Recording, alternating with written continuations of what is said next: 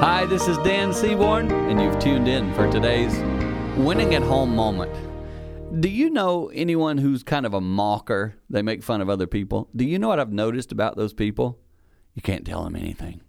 They are so right. And I think it's because there's this fear that if they accept it about themselves, oh, there's a whole litany of other things that's going to fall down too, and they'll realize they're doing that they should not be doing. But today, if you're the mocker, if you find yourself sometimes mocking other people, the way they do things, even in your own family, stop yourself. Because trust me, the people around you are saying, I don't want to be around them. Let's change that.